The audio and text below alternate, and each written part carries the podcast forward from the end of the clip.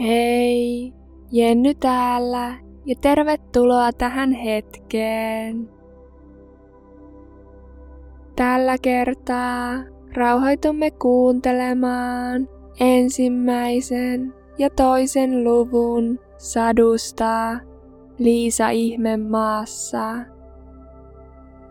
Ota siis oikein mukava asento.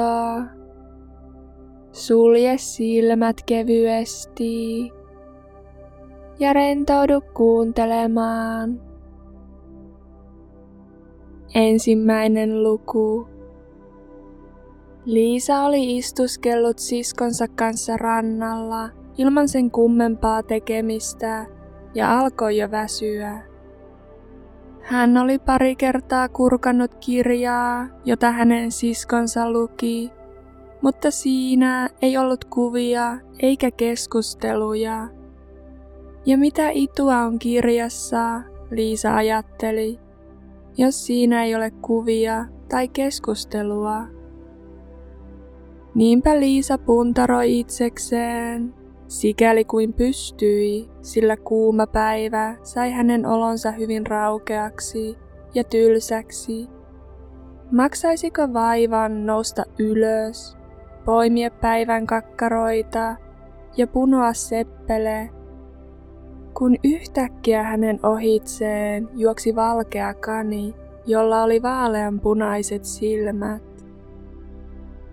Siinä ei sinänsä ollut mitään kovin merkillistä, eikä Liisasta liioin ollut kovin tavatonta sekään, että hän kuuli kanin sanovan itsekseen, Herttanen sentään, olen pahasti myöhässä. Myöhemmin asiaa miettiessään Liisa tajusi kyllä, että hänen olisi pitänyt ihmetellä sitä, mutta tuolloin kaikki tuntui aivan luonnolliselta. Mutta sitten, kun Kani otti liivin taskustaan kellon, katsoi sitä ja kiirehti jatkamaan matkaansa, Liisa kipusi jaloilleen. Hänellä nimittäin välähti, ettei ollut koskaan nähnyt kania, jolla olisi sen paremmin liivin taskua kuin sieltä otettavaa kelloakaan ja hän juoksi uteliaisuudesta palaen niityn poikki kanin perään. Hän saapui paikalle juuri kun se livahti isoon kanin koloon pensasaidan alle. Ja heti kohta pujahti Liisakin koloon kanin perässä, miettimättä hetkeäkään, miten ihmeessä pääsisi kuunaan ulos. Kaninkolo jatkui jonkin matkaa suoraa tunnelina, mutta tipahti sitten äkkiä alaspäin.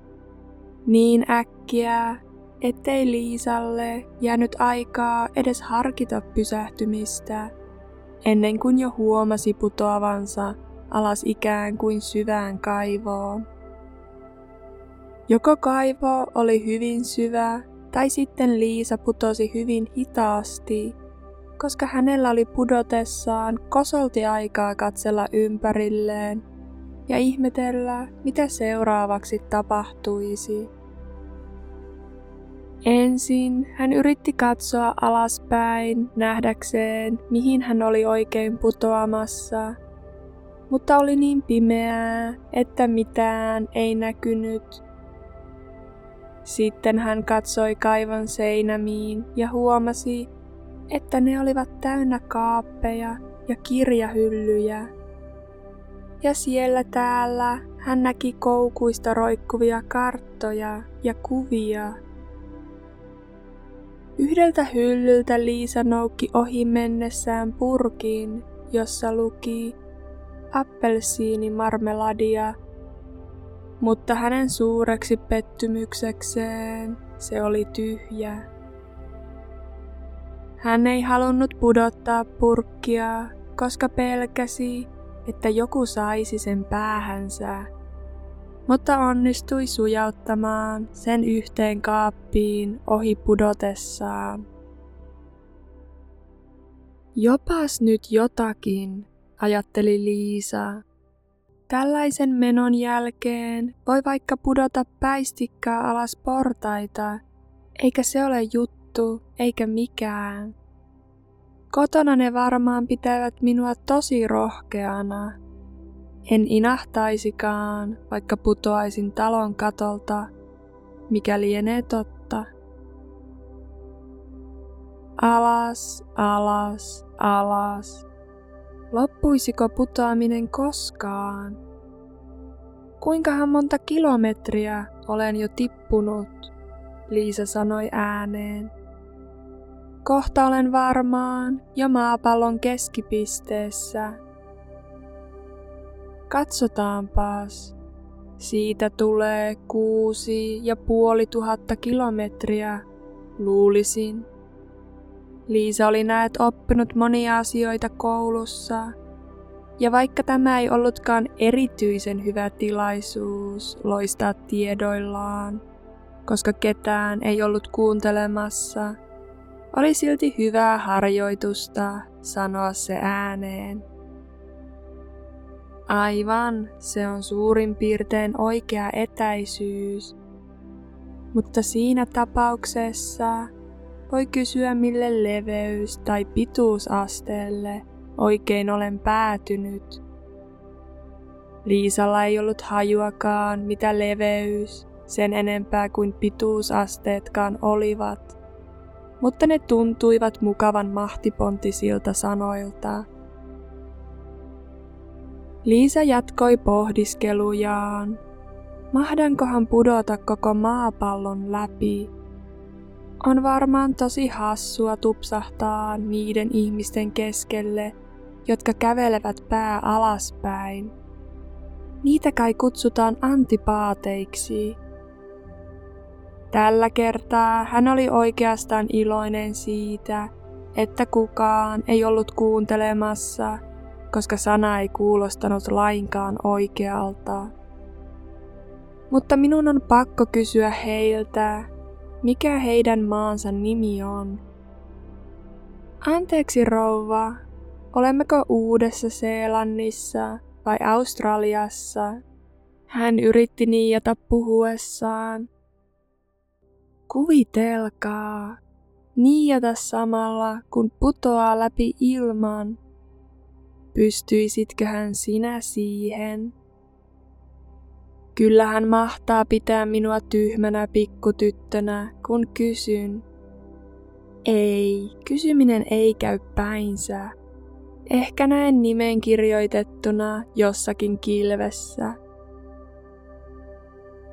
Alas, alas, alas. Koska ei ollut muutakaan tekemistä, Liisa alkoi taas puhella.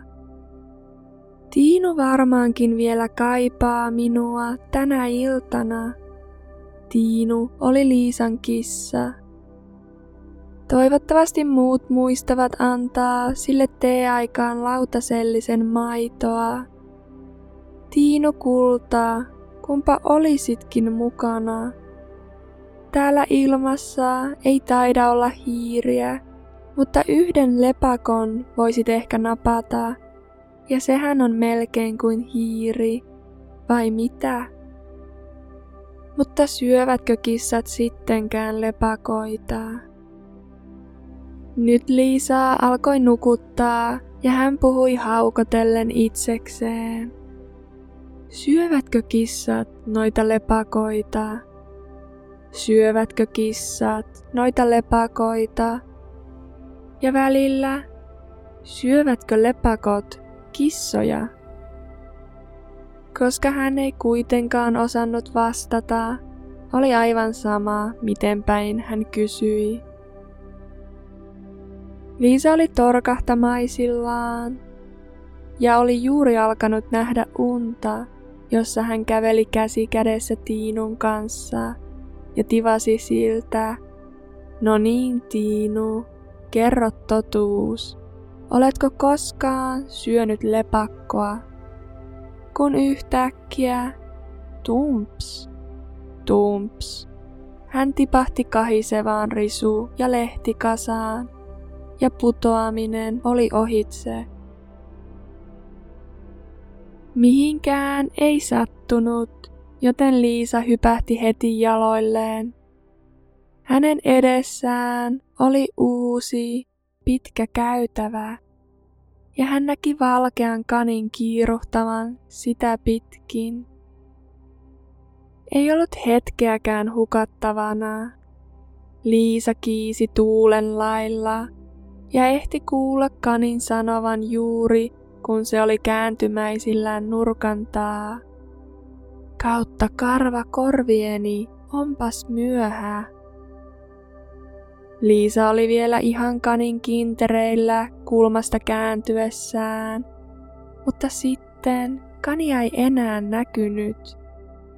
Ja hän huomasi olevansa pitkulaisessa, matalassa salissa, jota valaisi katosta roikkuva lamppurivi.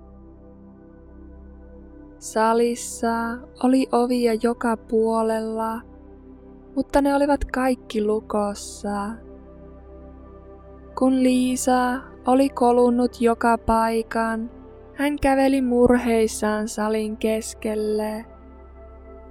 Pääsisikö hän täältä enää koskaan pois?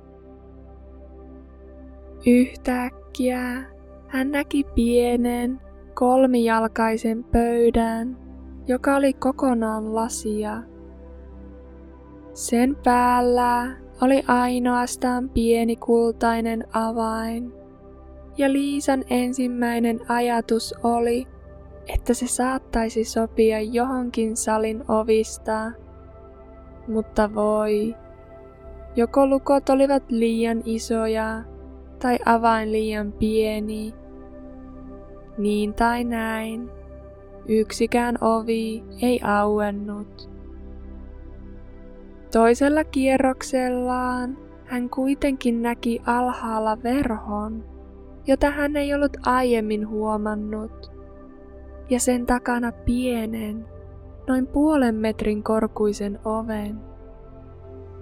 Liisa koetti pientä kultaista avainta lukkoon ja ilokseen huomasi sen sopivan.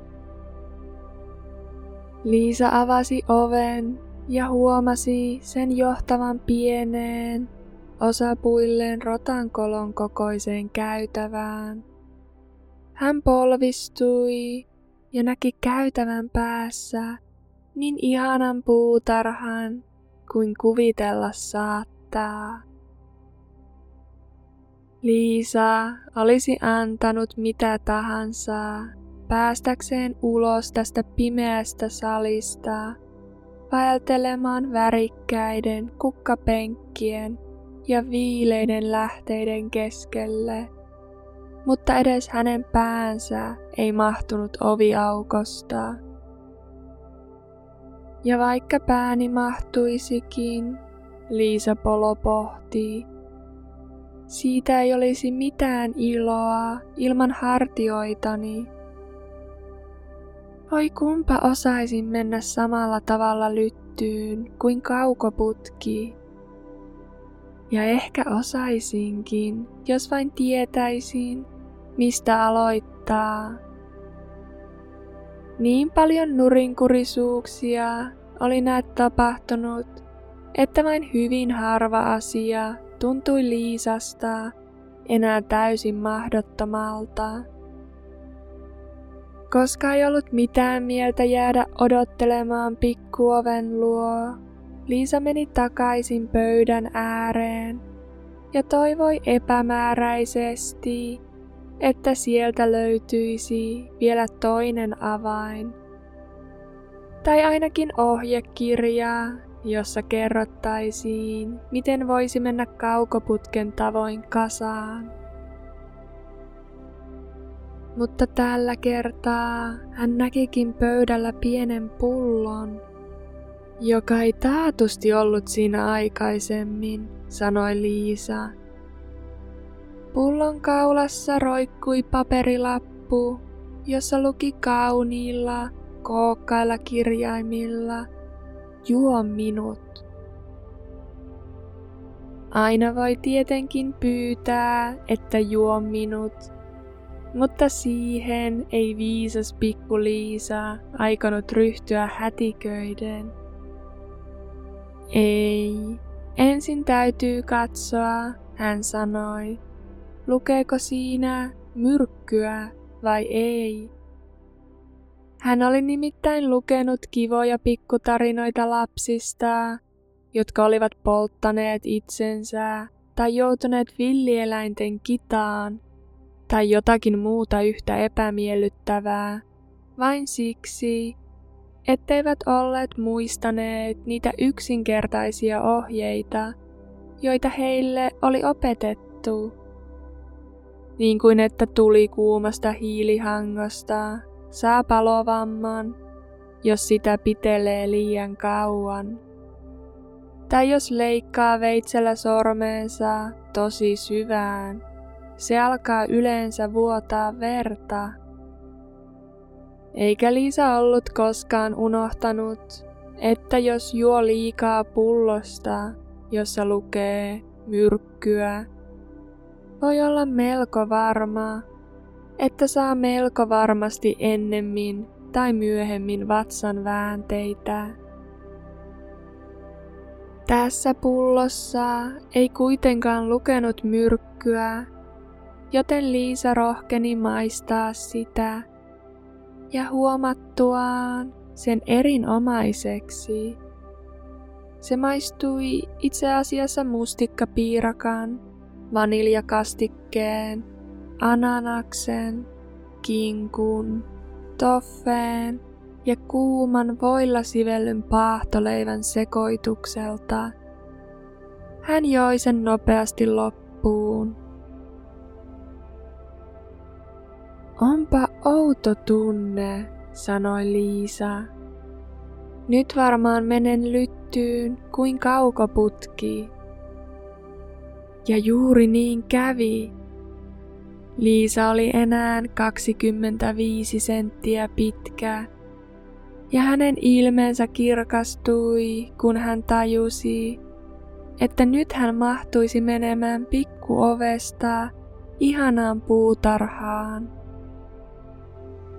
Ensin hän kuitenkin odotti vähän aikaa nähdäkseen, kutistuisiko hän vielä lisää. Se hermostutti häntä hiukan, sillä se voisi nähkääs päättyä siihen, Liisa sanoi itsekseen, että hupenen kuin kynttilän liekki. Minkälainen sitten mahtaisin olla?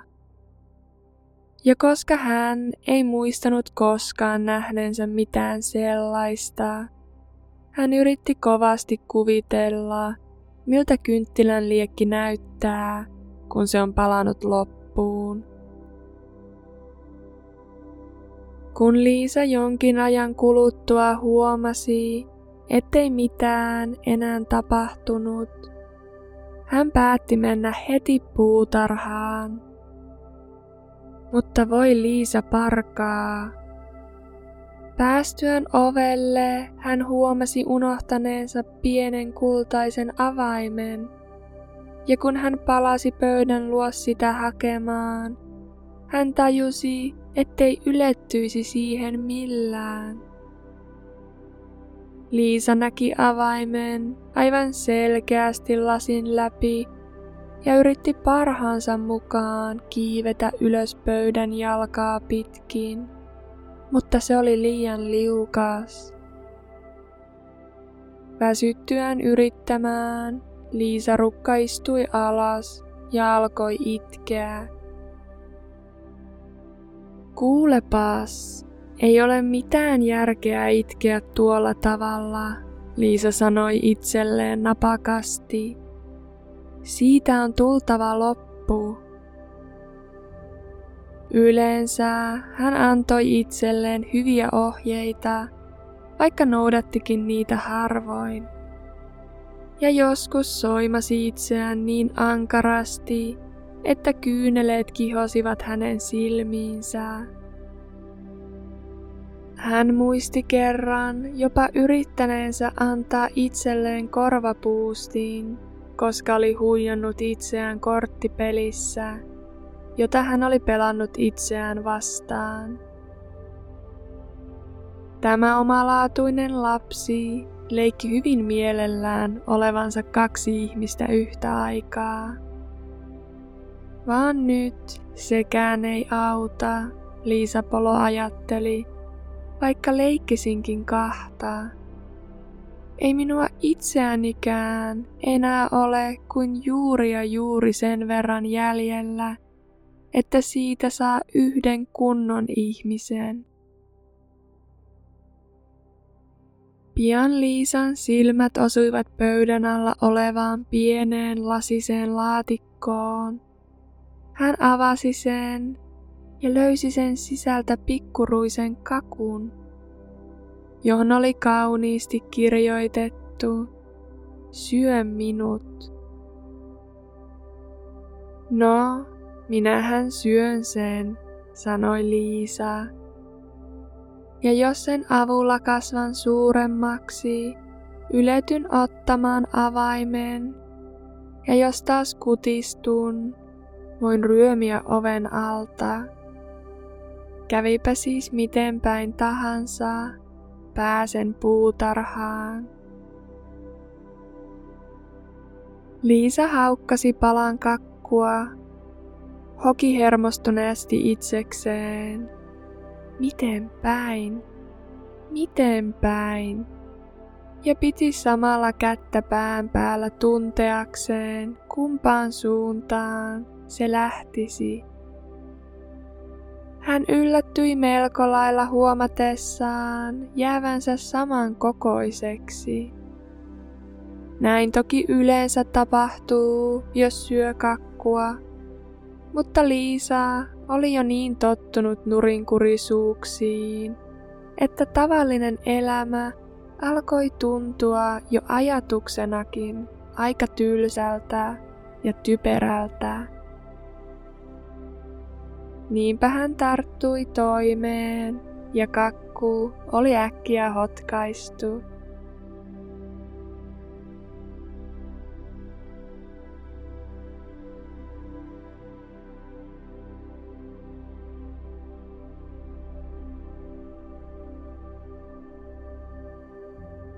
Liisa ihmemaassa, toinen luku, kyynellampi.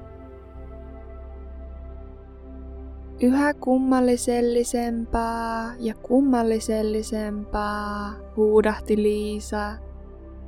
Hän oli niin ällistynyt, että sotkeutui vähäksi aikaa täysin sanoissaan. Nyt venyn kuin isoinkin kaukoputki, näkemiin jalat.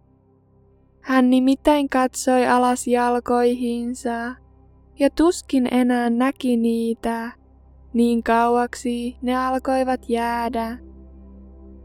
Voi pikkuiset jalkaparat, kuka mahtaa pukea teidät nyt kenkiin ja sukkiin? Ainakaan minä en siihen pysty. Olen aivan liian kaukana vaivatakseni päätäni teidän asioillanne. Teidän täytyy selvitä omin neuvoin. Toisaalta minun on oltava kiltti niille, pohti Liisa. Tai ne eivät ehkä enää kävele sinne, minne haluan. Annas, kun mietin, Tästä edes annan niille uuden saapasparin joka joulu. Liisa alkoi suunnitella, miten se kävisi päinsä. Ne täytyy toimittaa postitse, hän ajatteli. Mutta kyllä lahjojen lähettäminen omille jaloille mahtaisi tuntua hassulta ja osoitekin olisi outo. Arvoisa Liisan oikea jalka, takkamatto, lähellä kipinä ristikkoa, rakkaudella Liisa. Voi ei, kylläpä puhun hulluja. Juuri silloin Liisa iski päänsä salin kattoon. Itse asiassa hän oli nyt melkein kolmen metrin mittainen. Viipymättä hän otti pienen kultaisen avaimen pöydältä ja lähti kiiruhtamaan kohti puutarhan ovea. Liisa parkaa. Kyljellään maaten hän pystyi juuri ja juuri tirkistämään puutarhaan, mutta sinne pääseminen oli toivottomampaa kuin koskaan. Hän nousi istumaan ja alkoi taas itkeä. Saisit hävetä, sanoi Liisa. Noin iso tyttö, näin saattoi todella sanoa. Vallottaa nyt tuolla tavalla. Lopeta heti. Mutta hän vain itki ja itki ja vuodatti litroittain kyyneliä kunnes hänen ympärillään oli iso, kymmenen sentin syvyinen lammikko, joka ulottui melkein puoliväliin salia. Hetken kuluttua hän kuuli jostakin pienten jalkojen tepsutusta ja kuivasi kiireisesti silmänsä nähdäkseen, mitä tuleman piti. Valkea kani teki paluuta. Se oli upeasti pukeutunut. Sillä oli toisessa kädessään valkoinen silkkihansikas pari ja toisessa suuri viuhka, ja se lähestyi rivakkaa ravia mutisten samalla itsekseen. Oi kreivitär, kreivitär, Kylläpä hän julmistuu, jos joutuu odottamaan. Liisa oli epätoivoinen ja olisi ollut valmis mihin tahansa saadakseen apua. Joten kun kani tuli lähelle, hän puhutteli sitä hiljaisella, aralla äänellä. Jos sallitte, arvon herra, Kani säpsähti rajusti, pudotti valkoiset silkkihansikkaansa ja viuhkansa ja pinkaisi pimeyteen niin lujaa kuin käpälistään pääsi. Liisa nokki lattialta viuhkan ja hansikkaat. Koska salissa oli hyvin kuuma, hän löyhytti itseään viuhkalla ja jatkoi samalla puhumistaan. Herran pieksut, onpa kaikki kummallista tänään. Ja eilen kaikki oli vielä täysin raiteillaan. Olenkohan minä vaihtunut yöllä? Annas kun mietin. Olinko vielä sama, kun nousin ylös aamulla? ihan kuin oloni olisi ollut vähän erilainen. Mutta jos en ole sama, seuraava kysymys kuuluu, kuka ihmeessä oikein olen? Höh, siinäpä pähkinä purtavaksi. Ja hän alkoi palauttaa mieleensä tuntemiaan samanikäisiä lapsia tarkistaakseen, olisiko hän voinut muuttua joksikin heistä. Ainakaan en ole Anna, hän sanoi, sillä hänellä on pitkät kiharat, eikä minulla ole kiharoita lainkaan. En myöskään voi olla maila, sillä minä tiedän yhtä sun toista, kun taas hän No, hän tietää tosi vähän. Sitä paitsi hän on hän ja minä olen minä. Ja voi taivas, onpas tämä hämmentävää.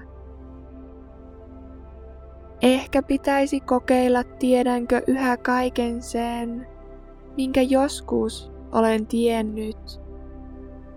Annas kun mietin. Neljä kertaa viisi on kaksitoista ja neljä kertaa kuusi on kolmetoista ja neljä kertaa seitsemän on... Voi ei, tällä menolla en pääse ikinä kahteenkymmeneen. Mutta viisi kertotaulusta yritetään maantietoa. Lontoo on Pariisin pääkaupunki ja Pariisi on Rooman pääkaupunki ja Rooma ei. Tämä on aivan väärin, siitä olen varma. Minusta on varmaan tullut maila. Entäs jos yrittäisin, kuinka voikaan muurahaisen? Hän risti kätensä syliin ja alkoi lausua aivan kuin olisi luetellut ulkoläksyä. Mutta hänen äänensä kuulosti käheältä ja kummalliselta, eivätkä sanat menneet niin kuin piti. Kuinka voikaan krokotiilin pyrstökin niin loistaa? Varmaan vesi armaan niilin, harmaan siitä poistaa. On liskon yhä kohteliaan, kitaovi auki, olkaa hyvä, sisään vaan, arvon herra hauki. Se ei taatusti mennyt oikein, mietti Liisa, ja hänen silmänsä täyttyivät kyynelistä, kun hän sanoi, Siinä tapauksessa minä olen kuin olenkin maila, ja minun täytyy muuttaa siihen tunkkaiseen hökkeliin, jossa on tosi vähän leluja, mutta sitäkin enemmän opittavaa. Ei, sen olen päättänyt. Jos olen maila, minä jään tänne. Turha on kenenkään kurkkia tänne alas ja huutaa. Tule nyt takaisin ylös kulta, sillä silloin minä vain katsahdan ylös ja sanon, kuka minä sitten oikein olen? Kertokaapas ensin se, ja jos haluan olla se henkilö, tulen ylös. Jos taas en, jään tänne alas, kunnes olen joku toinen. Mutta voi hyvänen aika, huudahti Liisa yhtäkkiä itkuun purskahtaen. Minähän toivon, että joku kurkistaisi tänne alas. Olen lopen väsynyt olemaan täällä aivan yksin. Sanottuaan tämän, Liisa katsahti käteensä ja yllättyi huomatessaan, että hän oli sujauttanut siihen toisen kanin valkoisista hansikkaista. Miten minä pystyin tekemään sen? Hän kummasteli. Minä olen varmaan taas kutistunut. Hän nousi, meni pöydän ääreen saadakseen siitä vertailukohteen ja huomasi olevansa nyt vain vähän yli puolen metrin pituinen ja hän kutistui koko ajan. Pian hän tajusi, että kutistumisen syy oli viuhka, jota hän piteli kädessään, ja viskasi sen pois juuri ennen kuin olisi lopullisesti kutistunut kokoon. Sepä oli täpärällä, sanoi Liisa äkillisestä muutoksesta vähän pelästyneenä, mutta mielissään siitä, että oli yhä olemassa. Ja nyt puutarhaan. Hän juoksi takaisin pikkuovelle niin nopeasti kuin pääsi mutta voi. Se oli taas kiinni ja kultainen pikku avain nökötti lasipöydällä aivan niin kuin aikaisemminkin. Asiat ovat nyt huonommin kuin koskaan, tyttöraukka mietti, sillä en vielä koskaan, en koskaan, ole ollut näin pieni. Ja kaikille vain tiedoksi, että se on hyvin paha juttu. Tosi, tosi paha. Näin sanoessaan hän liukastui ja seuraavassa hetkessä Splash! Hän oli leukansa myöten suolavedessä. Ensin hänen mieleensä välähti, että hän oli tainnut pudota mereen. Siinä tapauksessa pääsen takaisin junalla, hän sanoi itsekseen. Liisa oli ollut merenrannalla vain kerran elämänsä aikana ja tullut siihen yleiseen johtopäätökseen, että menipä mihin tahansa rannikolle, siellä oli lapsia kaivamassa lapiolla hiekkaa, uimakoppeja, sitten rivivuokramökkejä ja niiden takana rautatieasema. Pian hän kuitenkin oivalsi olevansa kyynel lammikossa, jonka hän itse oli itkenyt kokoon ollessaan liki kolmimetrinen. Kumpain olisi itkenyt niin paljon, huudahti Liisa uiskennellessaan ja yrittäessään päästä kuivalle maalle. Onpa osuva rangaistus, hukun omiin kyyneliin. Se olisi taatusti kumma juttu. Toisaalta kaikki on kummaa tänään. Juuri silloin Liisa kuuli, kuinka jokin loiski lammessa vähän kauempana, ja hän ui lähemmäs saadakseen selville mikä. Ensin hän luuli sitä mursuksi tai virtahevoksi, mutta muistaessaan, kuinka pieni hän juuri nyt oli, hän tajusi, että se oli vain hiiri, joka oli liukastunut ja molskahtanut lampeen, niin kuin hänkin. Olisikohan mitään mieltä puhua tälle hiirelle, mietti Liisa. Kaikki on täällä niin raiteiltaan, että se varmaankin osaa puhua, ja oli miten oli, yrittänyt ei laiteta. Niinpä hän aloitti. Oi hiiri, Tiedätkö, miten tästä altaasta pääsee pois? En jaksa enää uiskennella tässä, oi hiiri. Hiiri katsoi häntä uteliaasti ja hänestä näytti, kuin se olisi vinkannut toisella pikkusilmällään, mutta mitään se ei sanonut.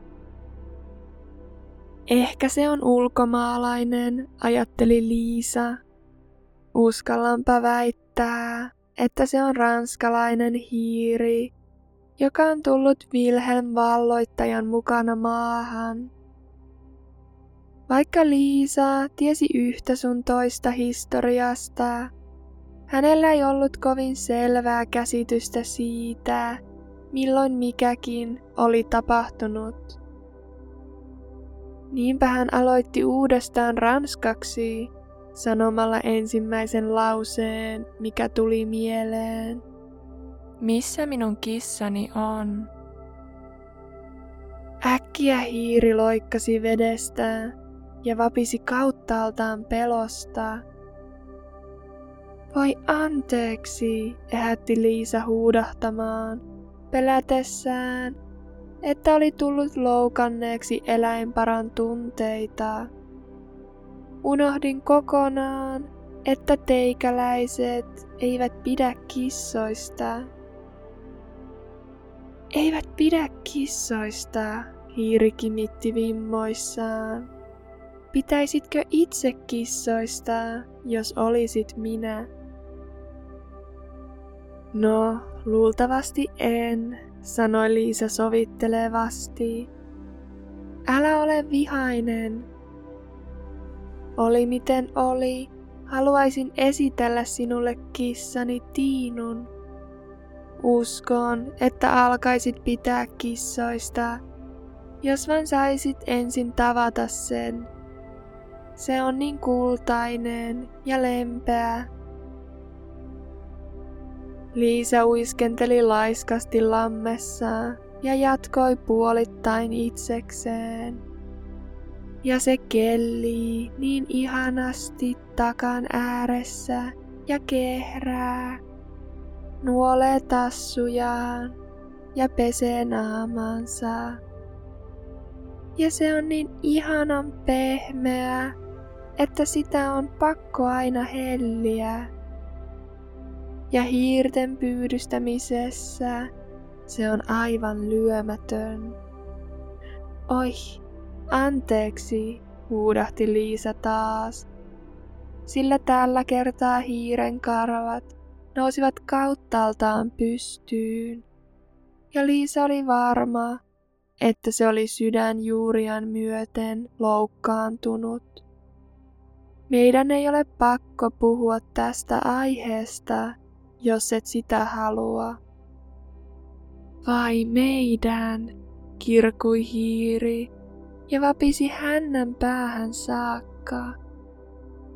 Ikään kuin minä ikinä puhuisin tuollaisesta aiheesta. Meidän suku ei ole koskaan voinut sietää kissoja, noita ilkeitä, alhaisia, moukkamaisia otuksia. Älä enää lausu sitä sanaa minun kuulteni. En, en, sanoi Liisa ja kiirehti vaihtamaan puheen aihetta. Pidätkö sinä koirista? Hiiri ei vastannut, joten Liisa jatkoi innokkaasti. Meidän talon lähellä on aivan ihana pieni koira, jonka haluaisin näyttää sinulle. Sellainen pieni kirkassilmäinen terrieri, jolla on hurjan pitkä, kihara ruskea karva. Ja se noutaa kaiken, minkä heittää, ja se istuu ja kerjää ruokaa ja kaikkea. En muista puoliakaan siitä, mitä se osaa. Yksi maanviljelijä nimittäin omistaa sen, ja hänen mukaansa siitä on tosi paljon hyötyä. Se on kullan arvoinen. Hän sanoo, että se tekee selvän kaikista rotista ja voi luoja, huudahti Liisa surkeana. Nyt pahoitin taas sen mieleen. Hiiri nimittäin kauhoi poispäin niin lujaa kuin pystyi ja sai mennessään aikaan melkomoisen aallokon. Liisa maanitteli sitä lempeästi. Hiiri kulta, jos tulet takaisin, niin ei puhuta enää kissoista, eikä koiristakaan, kun kerran et pidä niistä. Kun hiiri kuuli tämän, se kääntyi ympäri ja ui hitaasti takaisin Liisan luo. Sen naama oli aivan kalpea. Kiihtymyksestä, ajatteli Liisa. Ja se sanoi hiljaisella värisevällä äänellä, mennään rantaan, niin kerron sinulle elämän tarinani, ja ehkä sitten ymmärrät, miksi vihaan kissoja ja koiria. Oli jo aikakin lähteä, sillä lampi suorastaan kuhisi siihen pudonneita lintuja ja eläimiä. Siellä oli ankka, trontti, papukaija ja kotkanpoika ja monia muita outoja otuksia. Sitten seurue ui Liisan johdolla rantaan.